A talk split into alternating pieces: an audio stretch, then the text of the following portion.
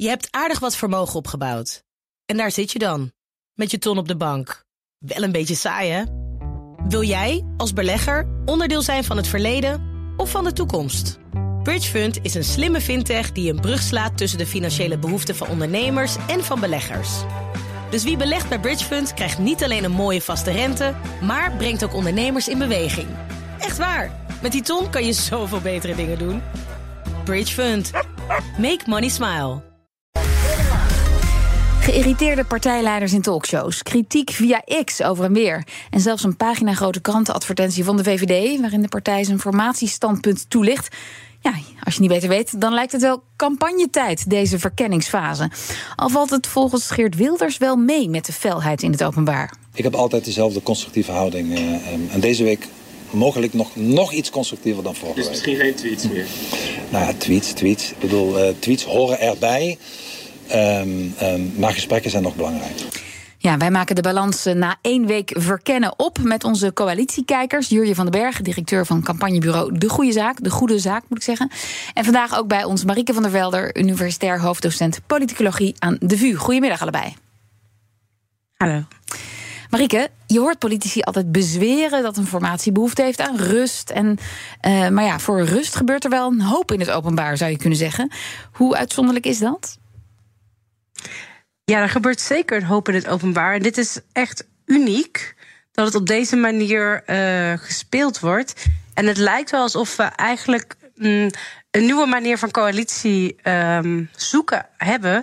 Eentje waar we echt die verkillende fase ingaan, waar politici of politieke partijen nog bijna wel het meest bezig zijn met hun reputatie, wat het betekent als ze een coalitie eh, ingaan. En dat is uh, nou ja, uniek of voor het eerst. Ja, en Jurjen, hoe zie jij dat?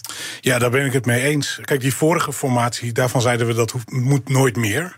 En daar ging het erom dat die verkenning in de beslotenheid gebeurde en er vervolgens die foto opdook van het papiertje van Ollongren. Waarna ja. we dus ook te zien kregen wat alle partijen ingezet hadden. En toen was de conclusie: die openbaarheid helpt niet wij het elkaar kunnen vinden. Um, ik ben het heel erg eens met, uh, met, met wat Marieke net zegt. Namelijk, uh, dit is nog unieker. Het lijkt wel alsof de angst die in de campagne zat, de angst om uh, kiezers te verliezen, alsof die nu nog steeds plaatsvindt. En het gekke is, die angst zit ook bij Geert Wilders. Of is dit niet juist die nieuwe politiek waar iedereen om vraagt? Gewoon openheid geven. Leg maar eens uit waarom je wel of niet wilt. Ja, nou ja, ik denk dat dus niet. Kijk, het, het interessante is, eigenlijk in elke formatie is het zo dat de grootste partij die komt als het ware als laatste aanbod. En je ziet nu dat het zelfvertrouwen wat bij Geert Wilders opgekomen is, dat zit de verkenning enorm in de weg. Want hun standpunten staan heel, staan heel ver weg van de partijen waar ze coalitie mee moeten vormen. Dus je zou normaal gesproken zeggen, hè, die Geert Milders-lijn die moet hij dan echt voortzetten. Maar we zien een soort gespleten persoonlijkheid. Ja. Aan de ene kant naar Zandvoort gaan om het volk nog even een hart onder de riem te steken. Uh, sorry, ja. Uh, nou, kijk, daar om het volk nog een keer ja. een hart onder de riem te steken. Dan weer terug naar de coalitietafel. En daar weer proberen om met een zachte stem een zogenaamd redelijk geluid te verkondigen. Dan wordt er een vraag neergelegd van: goh, wat ga je, hè, wat ga je nou precies in de ijskast zetten? En waar schud je je DNA af? En daar komt niet echt een antwoord op.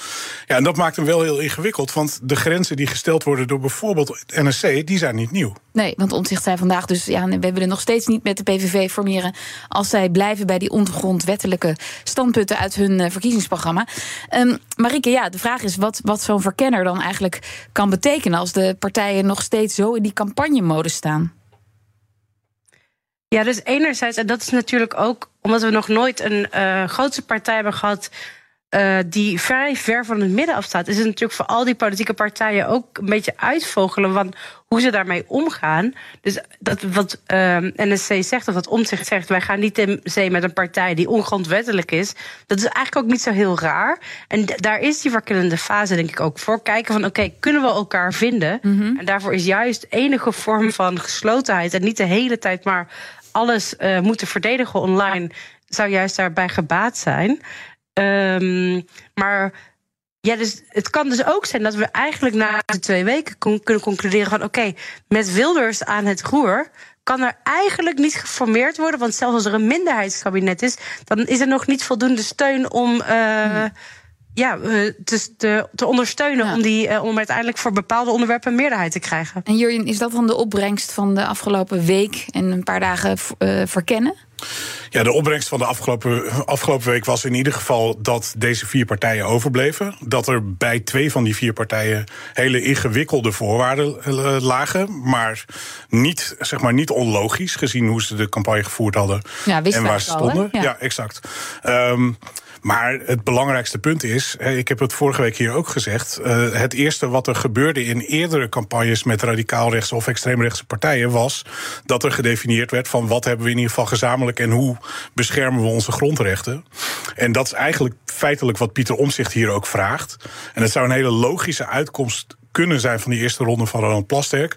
Dat hij zegt van daar gaan we eerst eens naar kijken. En, en dat heeft hij nu, tenminste voor zover wij weten, niet gedaan. Nee, het zou kunnen dat daar deze week voor dient. Hè. Het, ehm, het is, we mogen in ieder geval constateren dat het niet zo simpel is als de columnist Ronald Plasterk gedacht had. Eh, maar de verkenner Ronald Plasterk die zit nu met het punt. Die heeft vandaag met partijen gesproken. Ehm, en je moet altijd heel erg nu gaan letten op wat er gezegd wordt. Eh, hè, Pieter Omtzigt zegt we kunnen wel praten, maar we kunnen niet gaan onderhandelen. Nou, zo'n soort gesprek zou dus het eerste kunnen zijn wat er gebeurt. Dat in ieder geval aan de winnaar gevraagd wordt van... joh, jouw standpunten staan zo ver weg van wat een hè, minderheidskabinet met gedogen... of een meerderheidskabinet zou doen. Definieer maar eens onder welke voorwaarden we wat jou betreft Ja. wel aan tafel kunnen. En Plasterk zei eh, vandaag tegen de vier partijen: zijn jullie klaar voor gesprekken met elkaar in koppeltjes? En dat zijn ze nou min of meer allemaal, alleen de een wat overtuigender dan de ander. Soms is het goed om even met, eh, met een andere persoon bij te spreken. En hoe gaat u die gesprekken in? Zullen we zien. Je moet met elkaar aan tafel gaan om begrip en vertrouwen eh, te krijgen. Wij staan er klaar voor. Kan niet wachten om Maar die eh, mensen te gaan willen onderhandelen. dat, er wordt niet eens aan tafel gezeten. En dat wil ik zo graag. Dat je in ieder geval aan tafel kan gaan. En als je dan iets van tafel wil gooien of van tafel wil gaan... dan heb je in ieder geval aan de tafel gezeten. En dat gebeurt nu dus niet. Ja, Caroline van der Plas hoorden we hier als laatste. Die verwijst vooral naar Omtzigt, die nu weliswaar wil praten, maar nog niet wil onderhandelen. Dat is namelijk niet hetzelfde, zegt hij. Ehm, hebben jullie daar begrip voor, Jurjen?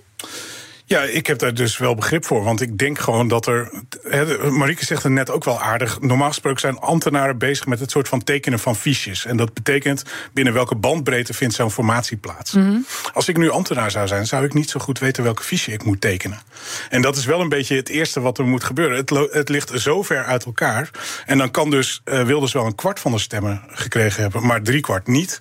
En daar zit dus nu gewoon het punt. Hoe ver is de winnaar, paradoxaal genoeg, bereid om terug te stappen richting de partijen die een stuk verder naar het midden staan. Ja, hij heeft vooral op verkiezingsavond, of uitslagenavond, herinner ik mij, nog ehm, de andere partijen opgeroepen dat die vooral over hun schaduw heen moesten springen. Ja, klopt. En de, de duiding van deze, van deze uitslag blijkt nu toch, hè, als, je, als je aan tafel zit, hij heeft nog drie potentiële partners over. Die geven hele duidelijke grenzen aan. Ja, en dan is Wilders weer aan zet. Ja, maar Mariken, eh, dan, dan wordt er straks nu dus in koppeltjes gesproken. Wat moet het eerste zijn dat dan besproken wordt? Nou, ik denk wat heel belangrijk is, en dat eigenlijk zei Wilders dat ook. Het is vertrouwen kweken is een van de dingen waarvan we weten is het meest belangrijke. Dus ervaring is bijvoorbeeld ervaring met elkaar regeren is een van de grootste voorspellers met wie met elkaar gaat. En hier zitten vier partijen bij elkaar die nog nooit met elkaar geregeerd hebben, eh, omdat drie van de vier nog nooit zelfs in de regering hebben gezeten. Dus dat in koppeltjes praten, dat lijkt me nogal, dat kan en helpen voor wat eerder wordt gezegd, om te kijken wat zijn nou de voorwaarden waar wij het in ieder geval samen over eens zijn. Eh, en ten tweede kan het ook zorgen, oké, hoe ver liggen we eigenlijk van elkaar af? Omdat je met z'n tweeën een makkelijker gesprek hebt dan met z'n vieren, omdat je dan voor niemand nog de, de schijn hoeft op te houden. Nee. Vandaag was er dan ook een klein ophefje, of een, dat is dubbel op. Klein ophef. Uh, Omtzigt wist de pers nog even op de hak te nemen. Hij stond journalisten te woord na afloop van zijn gesprek met Plasterk... met een doorzichtig mapje onder zijn arm. En daar was een hele kleine notitie op te lezen. Niet in PVV, NSC, BBB-K als in het kabinet, kun je dan invullen. Ja, dat doet heel erg denken aan de functie eldersfoto bij de vorige formatie. Jurjen, ja, is dit een grapje? Is het een streek van Pieter Omtzigt of is dit echt een serieuze notitie? Het kan bijna niet anders zijn dan een streek. Um, als je let op hoe uh, complex het allemaal is, vind ik hem wel vrij, uh, nou, vrij riskant. misschien wel gevat, maar wel vrij riskant. Um, kijk, en misschien een beetje ongepast. Ja, nou ja, het is niet de eerste keer. Hij liep ook al met dat notitieboekje. Uh, daar heb ik geen actieve herinnering aan. Dat boekje heb ik overigens ook. Uh, en ook geleerd dat je dat niet te dicht bij VVD'ers moet houden. Um, dus wat gebeurt er dan? Nou ja, die, die, die, die, schieten toch heel eventjes in de stress van... wat heb ik hier voor gesprekspartner? En laat dat nou net voor Pieter Omzicht... Um, mocht hij de wens hebben om eruit te komen... Mm. Dan leidt dat wel tot verwijdering. Ja. En dat is denk ik, hè, dat, dat vind ik aan wat Marieke zegt... gewoon, gewoon heel waardevol. Uh, formaties gaan over vertrouwen. En we mogen gewoon constateren dat we nog een week, naar een week campagne gekeken hebben. En uh, ja, we hebben wel vertrouwen nodig voor een kabinet. Maar is dit niet een signaal van uh, je moet niet, niet zo alles in het openbaar bespreken, alles lekken? Uh, naar de pers. Want Wilders zei vandaag ook. Ja, maar die grap van functie elders, die is nu wel gemaakt. Ja, en hij heeft de revanche gekregen en genomen. Dus uh, hij moet niet meer daarover grappen maken. Nee, maar dat dit ook een signaal is van. Uh, elke partij is weer alles een beetje aan het lekken naar de pers. Dus dat je expres even zo'n grap ja. laat zien. De hoop dat Steek de pers daar weer op gaat, gaat happen. Tot slot, Marike. Um, kan een verkenner, zoals Plasterk, het eigenlijk wel uitstekend doen? Valt of staat dat niet met de partijen die aan tafel zitten en bereidheid tonen om te willen onderhandelen? Um, ja, het is een beetje zoals een coach. Hè? Dus als een, eh, als een team wint, dan doet de coach het altijd fantastisch. uh, maar voor de verkenner, de rol is om te onderzoeken welke partijen er in een volgende fase met elkaar willen gaan onderhandelen.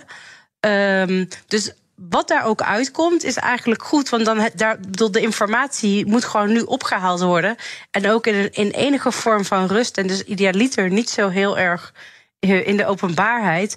Uh, bedacht worden. Omdat dat partijen ook intern moeten kunnen afwegen. Oké, onder welke voorwaarden willen we welke concessies doen? En da daarvoor, bedoel, dat komt er hoe dan ook uit. En dat is um, wat een verkenner Het kan ook zijn dat er hierna nog een tweede verkenner komt die zegt: Oké, okay, Wilders is niet meer aanzet. Er komt de, de tweede grootste partij is hm. aanzet. Ja, nou, hij is al over de deadline van Sinterklaas heen, eh, Plasterk. Dat gaat hij niet meer halen morgen.